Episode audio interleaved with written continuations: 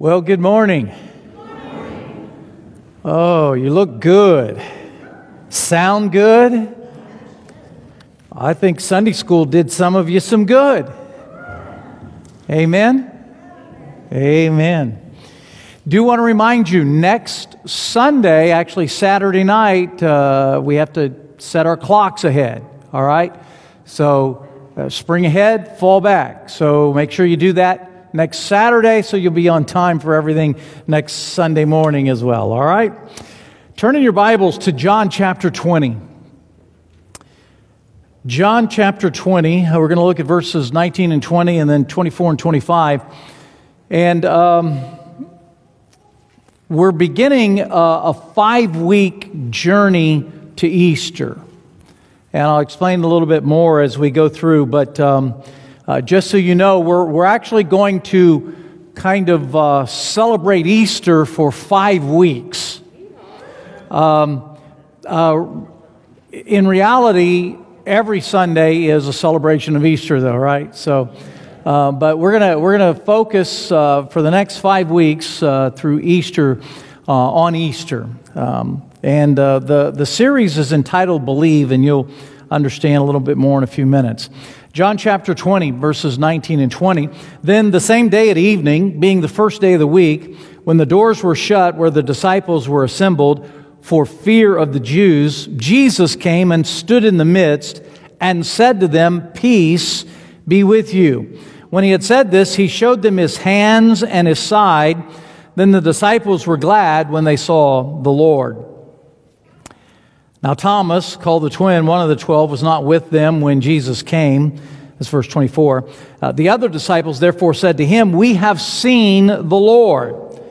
So he said to them, Unless I see in his hands the print of the nails, and put my finger into the print of the nails, and put my hand into his side, I will not believe.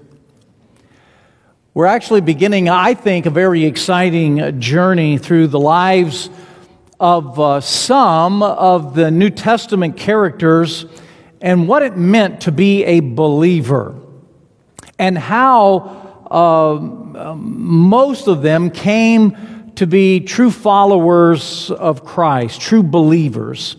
Uh, the series is actually uh, put out by the Skit Guys, and they have produced some uh, modern day videos to go along with each of the five stories. And uh, I'm going to warn you now, uh, these are powerful videos, um, uh, and they are very touching stories, uh, the way they've done them. And uh, they have moved me over the past few weeks as I have watched them several times now. Um, we're going to see that after Jesus arose from the grave on that first Easter morning, his followers became known as believers. Now, they were known by several other names, as most of you know by now. Uh, they were called disciples, uh, they were called uh, followers of the way, uh, and eventually uh, the name Christian uh, were kind of stuck. It was a, a term of derision to begin with. They were Christ like, a little, little Christ, Christians. but we wear that title with pride today. Amen? Uh, we are followers of Christ, we are true believers. But uh, shortly after the resurrection, that was really one of the words that was most used to describe those that follow Jesus Christ. They were believers. And, and it's a simple title, if you think about it, a simple name, believers. Um, but in order to be a follower of the Son of God, the Savior of the world, you had to believe. And that is still true today. In fact, it is my prayer that over the next few weeks, as we approach and celebrate Easter, that many will come to believe and be called believers. Joel, I want you to play that video now. Somebody called me a disciple of Jesus. Yeah, disciple. Had a nice ring to it. it felt um, strong. You realized you were a part of something much bigger than yourself. Sometimes it was really, really tough. See, I, I can't begin to describe just how disorienting things were back then. I mean, one minute Jesus is telling you about uh, the gift of life, and the next minute it seems like he's just going to let us drown in the middle of the sea. Hmm. Spoiler alert, we didn't drown. sure seemed like we were going to. Looking back on it, I realized that Jesus didn't waste a moment. Mean, he was always showing us that he was who he said he was. Which, I know, begs the question how can we doubt him? Yeah, I tend to be the one that gets asked that more than anybody because for some reason, doubter has been connected with my name. For the record, I wasn't the only one It's just, I wasn't there the day that Jesus appeared to everyone else. I, I, was, I was gone. And, and so I didn't, there,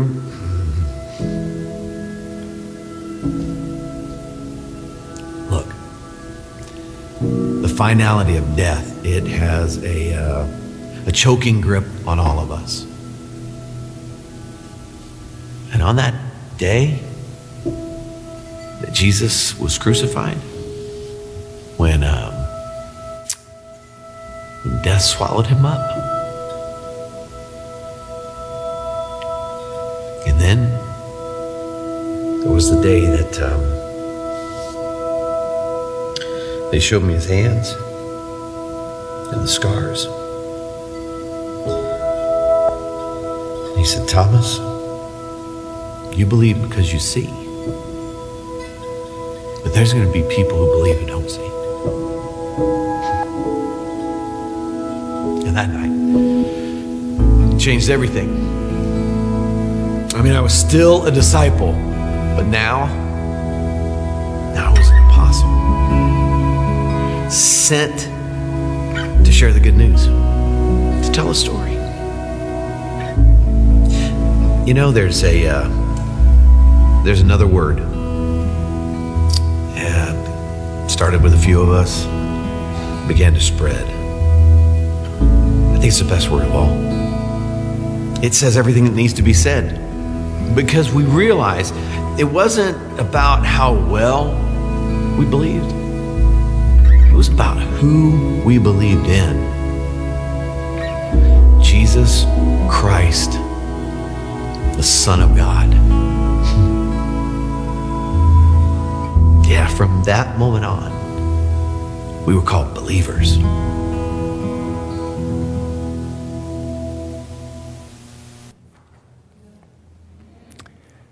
Everybody here probably has heard the saying, seeing is believing.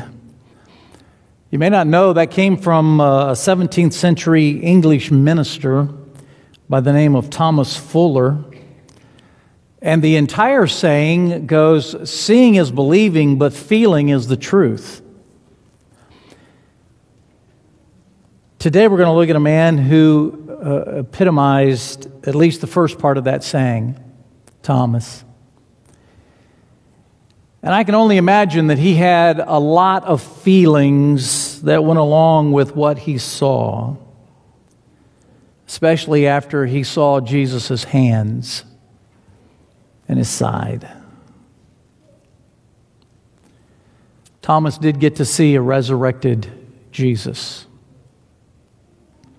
We've already seen from John 20, verses 19 and 20 and 24 and 25 that Thomas wasn't present, as he said in the video, when Jesus appeared to the rest of the disciples.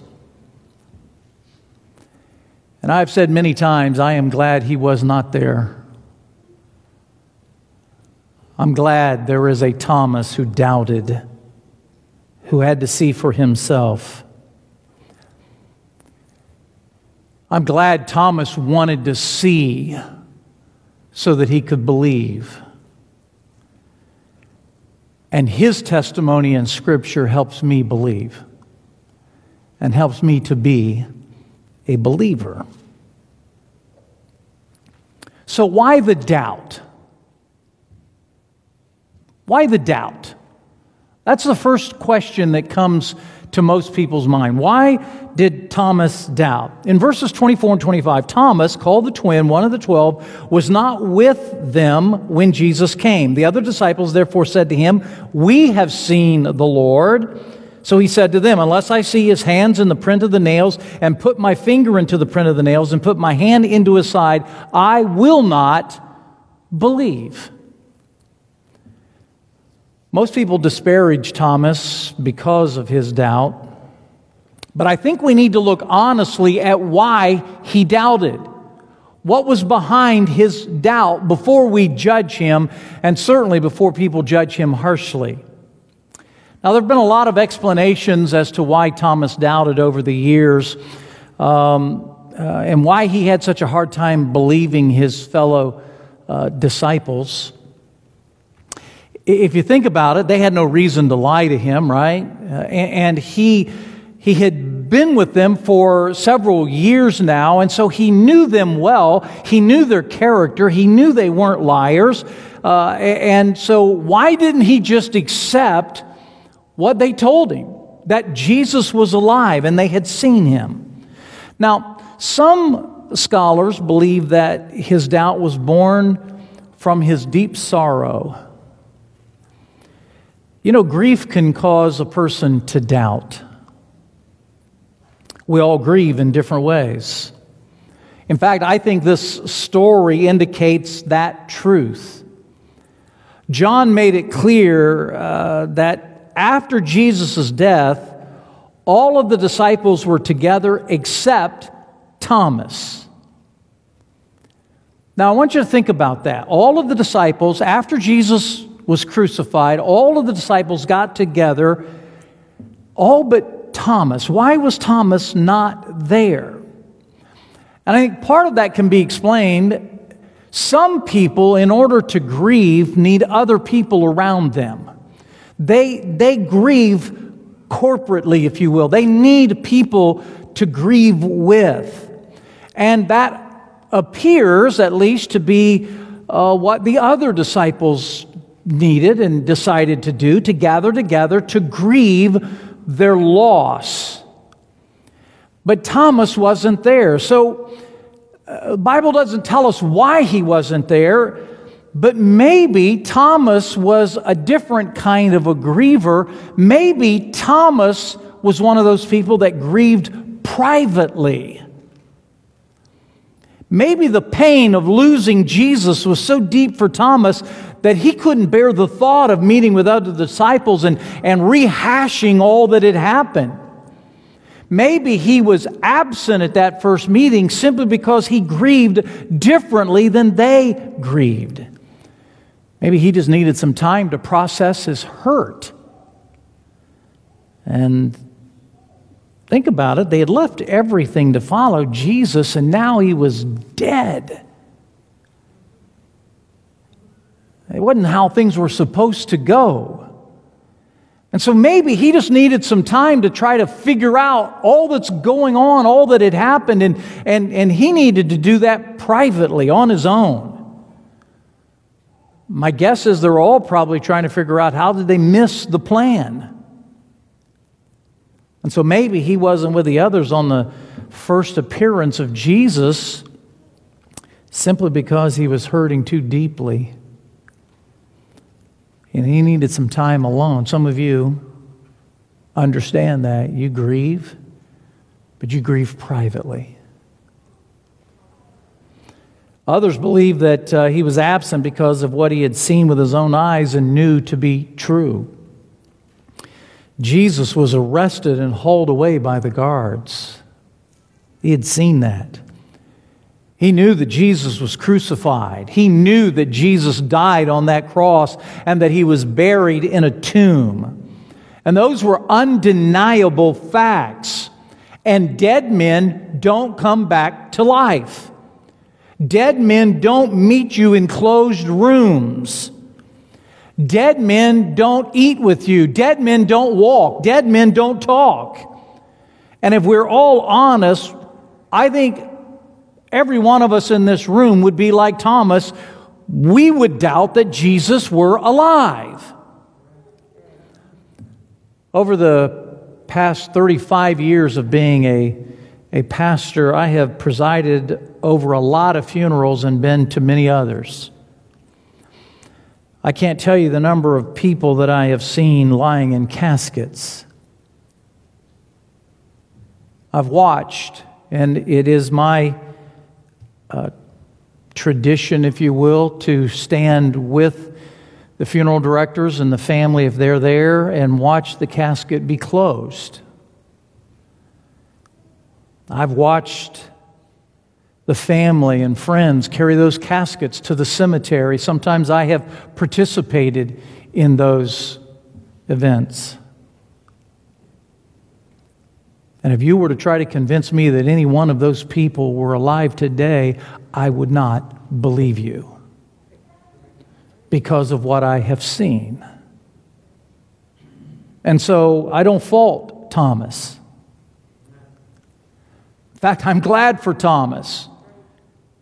He knew what he knew. And unless he saw something different, he wasn't going to believe. And if you put those two issues together, maybe his deep hurt and needing to grieve, along with what he had seen, his knowledge of the events of the crucifixion, I think it makes perfect sense that he wasn't ready just to throw all that away and just accept what other men said. Every person processes death differently. And every person still today processes what happened to Jesus in your own way. Every person has to process that. We share the gospel with people and we wonder why they don't just instantly believe. It's because they have to process the information. This whole plan of salvation has to, has to be a process that you go through. We call Thomas Doubting Thomas. But later on, he's the first person in the gospel to actually call Jesus my Lord and my God. So much for a doubter. He became a believer. Now, I want us to back up and see the path to belief by several people here. There are different paths to belief. In John chapter 20, verses 1 through 8. Now, the first day of the week, Mary Magdalene went to the tomb early while it was still dark and saw that the stone had been taken away from the tomb. Then she ran and came to Simon Peter and to the other disciple whom Jesus loved and said to them, They've taken away the Lord out of the tomb, and we do not know where they have laid him. Peter therefore went out and the other disciple, and they were going to the tomb. So they both ran together, and the other disciple outran Peter and came to the tomb first. And he, stooping down and looking in, saw the linen cloths lying there, yet he did not go in. Then Simon Peter came following him and went into the tomb, and he saw the linen cloths lying there, and the handkerchief that had been around his head not lying with the linen cloths, but folded together in a place by itself. Then the other disciple who came to the tomb first went in also, and he saw and believed. Highlight that in your Bible. John came to the tomb first. He looked in and saw an empty tomb and he believed in the resurrection. He believed that Jesus was alive. The biblical, biblical scholar Tom Long wrote The beloved disciple, unlike the others, believes in the resurrection in the light of Jesus' absence. Now, I want you to pay attention to this. John believed by what he didn't see. Did you catch that? John believed by what he didn't see. There was no body in the tomb. Think about the different paths that John and Peter and Thomas took to get to the same place. They saw an empty tomb and believed. They believed because of what they didn't see. Thomas would believe because of what he did see the scars. But all three of these men believed. They just took different paths to the truth. Two believed because of what they didn't see. Thomas believed because of what he did see. And all three of them give us reasons to believe today. Two of them saw an empty tomb and believed. One of them saw scars in the hands and believed. I don't know about you, that gives me reason to believe. And then in just a few verses, Mary would believe because she sees and then hears Jesus call her name. Her belief came the moment she heard her name. In fact, she had seen the empty tomb and didn't believe. She had seen the two angels at the tomb and didn't believe. She had even seen the resurrected Jesus and thought he was just the gardener and didn't believe. But the moment that Jesus said her name, Mary, she turned around, called him Rabboni, because she believed. You think about that. That's just four people.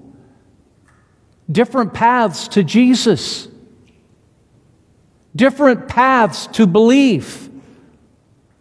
John, Peter, they saw an empty tomb and believed. Thomas saw nail scarred hands and believed. Mary heard her name and believed. Different paths, same outcome.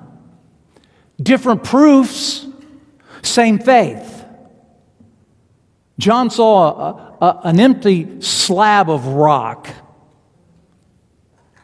Verse 8 is clear, and he believed. By the way, John saw what we see today absolutely nothing. Isn't that amazing? He saw what we see nothing. We don't have any video of Jesus coming out of the tomb. All we have are the words of others of what they either saw or didn't see, or what they heard, or what they felt. But thankfully, we have a lot of people who saw and heard the risen Christ. And we even have angels' words on this. You didn't think about that? Mark 16, 6 says, But he said to them, Do not be alarmed. You seek Jesus of Nazareth, who was crucified. He is risen. He is not here. See the place where they laid him. That's angels speaking. And so today, listen to me, you have the same choice that they had and that everybody through the ages has, everybody has in, in, in the future until the Lord returns. You have a choice to believe or not. Everybody has the same choice. I can't believe for you, and you can't believe for me. And we all have different paths. And we all have different ways that, that help us to believe. But the bottom line is, it's still your choice. You have to decide whether you're going to believe it or not. And that's what Jesus was dealing with with Thomas. Look at John 20, verses 26 through 29. And after eight days, his disciples were again inside, and Thomas with them. Jesus came, the doors being shut, and stood in the midst and said, Peace to you. I've said this many times. Every time I read this, I say the same thing. He would have to say, Peace to you to me. Because if somebody appears out of nowhere in a locked room, I'm going to freak out. In fact, it's probably going to take more than a peace to you to calm me down, especially if it was a dead man. Now, I'm just being honest with you. I read that and I'm thinking, peace to you. He'd have to be over there going, somebody got some smelling salts? We got to wake Dave up. And then he said to Thomas, what an, what an incredible God we have. This, this is the Son of God, says to Thomas, Reach your finger here. Remember what Thomas said? Unless I touch him, unless I put my, my fingers in his nail scarred hands, I'm not going to believe. And Jesus said, Here they are. Go ahead and touch them. Reach your hand here. Jesus' words. Reach your hand here and put it in my side. Do not be unbelieving, but believe. Thomas said to him, My Lord and my God. Jesus said to him, Thomas, because you have seen me, you have believed. Blessed are those who have not seen and yet have believed. See, Jesus knew that the majority of the people through time would have to believe in him without seeing him physically raised from the dead. And every one of us today that is a true follower of Jesus Christ is saved by believing in his life, death, burial, and resurrection without seeing any of it. And so, as Jesus was talking to Thomas, he was referring to us. Don't you feel special now? I know I do. And he said, We are blessed. I want you to catch this. He said, We are blessed because we have believed without seeing him. We are blessed to believe without seeing him. First Peter has a little better explanation of that.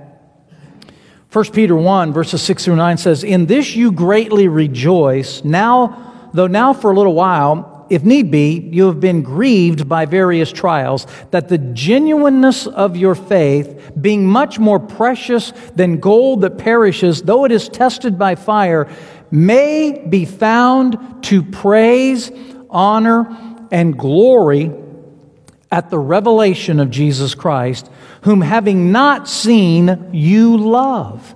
Though now you do not see him, yet believing, you rejoice with joy inexpressible and full of glory, receiving the end of your faith, the salvation of your souls. Now, if I understand at least a small part of that passage, it is saying that because we have believed without seeing, we have a special joy in this life that rises above our circumstances, even when our circumstances are difficult. And that joy, if I understand what Jesus was saying, that joy will sustain us until the day that Jesus completes our salvation and we will be physically with Him. Now, I want you to think about what that means then. If we will believe in Jesus without seeing Him, we will be ultimately blessed with seeing Him. Did you catch what he said? The completion of the salvation of our souls. So if we can believe, listen, if you're watching and you can believe without seeing Jesus, if you can believe in Him, you'll get to see Him. And just the thought of that brings me joy in this life that nothing else can. I because I have believed in Jesus when I didn't see him, will get to see him. That brings joy. Jesus was telling Thomas a great truth. If you believe in him without seeing, you're blessed. You get a supernatural joy now. And you get the certainty of seeing Jesus later. But you must first believe. Don't miss that. John and Mary and Peter and Thomas were all able to believe. They each took different paths to get there, but they all believed in the same truth, the same reality, the same risen Jesus. So Thomas started with a certain doubt, but he ended up believing. Please hear me. It doesn't matter where you start, what matters is where you end. He started with doubt, but he ended in believing. That's the issue.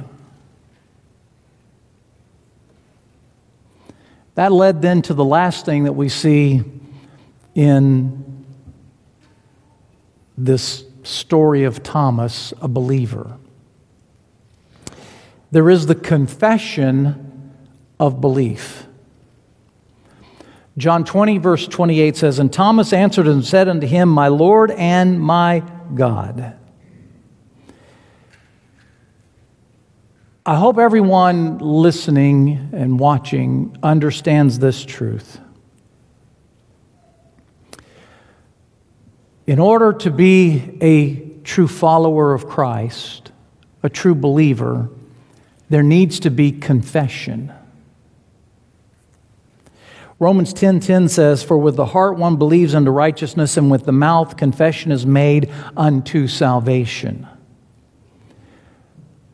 Notice what Paul said. First you believe, then you confess that belief. And over the next four more weeks now, we're going to see that word believe a lot. But I, I, I don't want you to forget that when you believe, you need to confess. That next step needs to take place. You need to confess with your mouth that you believe. That's why we have invitations at the end of our services. See, we want people to do both. We want people to believe and confess. Now, there are several good reasons to do that. Over the years, I've had people ask me, well, why, why do I have to come forward? Why do I have to confess? Why do I have to make that public profession of faith? Why do I have to be baptized? Why, you know, all of us, why? Because the Bible says to do it. That, that's, that's enough of a reason. Because God's Word says that's what you do believe and confess. And by the way, we mistakenly think that confession is a one time event. It is not. Thomas spent the rest of his life preaching and teaching what he saw that allowed him to be a believer. He shared that with the rest of the world. Thomas not only believed that Jesus died and arose for the sins of the world, he believed that Jesus died and arose for his sins. And many scholars believe that Thomas took the gospel all the way to India. In fact, in India today, there are faith groups that trace their heritage back to Thomas. Thomas was eventually killed uh, by a spear. Uh, he was martyred because of his testimony of Jesus Christ and the fact that Jesus died and rose again. So Thomas didn't just make the confession about Jesus when he saw his hands and his side, he made that confession the rest of his life that Jesus Christ was his Lord and Savior. And that's what we're called to do, not just confess Jesus once, but to spend the rest of our lives confessing that he, in fact, is a risen Lord. If Thomas's life teaches us anything, it's that God's love doesn't love us less when we have doubts. God can handle that. We've talked about that many times through the years. God can handle that. He's big enough. Jesus was extremely gracious to Thomas just eight days after he arose from the grave. You know what that tells me? It's good news. He's still that gracious because he doesn't change. He's the same yesterday, today, and forevermore. And so he was that gracious with Thomas, and he'll be that gracious with you and with me as well. In fact, I, I believe Jesus knew Thomas's doubts, lack of faith, whatever you want to label him. And in fact, I think he used that to bring more people to himself than maybe uh, many of the other disciples who didn't require that. We're going to spend the next five weeks looking at Easter. Every Sunday, though, we celebrate Easter. In fact, we celebrate Easter every time someone becomes a believer. And so, my question to you today is this Will you be the next Thomas? Right now, Jesus is inviting you to believe that he really is risen, that he really is the Son of God, that he really went to the cross, that he really died for your sins, that he arose on the third day, and, and he is asking you to believe that still and you can't see his hands or his side or his feet. He's asking you to believe without seeing. But he gave us an account of one, actually, many, but specifically Thomas, who had to see in order to believe. And scripture is clear he believed will you? You have doubts? It's okay. Find the faith it takes to believe. And then confess it. You know what I found? When you truly come to that point where you know you're a sinner and deserve hell, but you believe that Jesus died for your sins and rose again, and you accept that, you believe that, you don't have a problem telling others. You don't have a problem with confession. Will you be the next Thomas? Every head bowed and every eye closed, please. In a moment, we're going to stand and sing a hymn of invitation.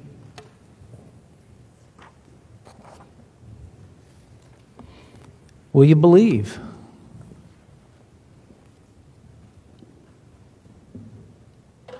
Heavenly Father, we come before your throne. And Lord, I know that for some the journey is different than, than for some of the rest of us. And we have seen from your word, just, just in this one chapter, uh, different people had different paths to believe, but they all believed. All of our stories are different. Everyone in this room, everyone watching this, our paths are different. Our personalities are different. Our sins are different. For those of us that know you, Lord, our paths were different, but we all came to the same conclusion we believed. We placed our faith and trust in Jesus Christ alone His life, His death, His burial, and His resurrection. And without seeing any of that, we believed. Right now, Lord, I, I have to believe that there's some listening, watching, some here that they're struggling with that and they want to believe, and their hearts cry as they want to believe. I believe if Thomas is saying anything when he talked to those disciples, he wanted to believe. He just needed a different path. Lord, I pray that the path he took will help those that are struggling right now with belief. The Lord, they believe. They place their faith and trust in Jesus Christ alone. And they take that next step then that Thomas took. They believed and they confessed it. And Lord, I pray that all of us continually with our lives are confessing that we are followers of Christ, that we're believers. Move in this place and in the hearts of those that are watching. May you get all the glory. We pray in the matchless name of Jesus. Amen and amen. We're going to stand and sing. If God is dealing with you,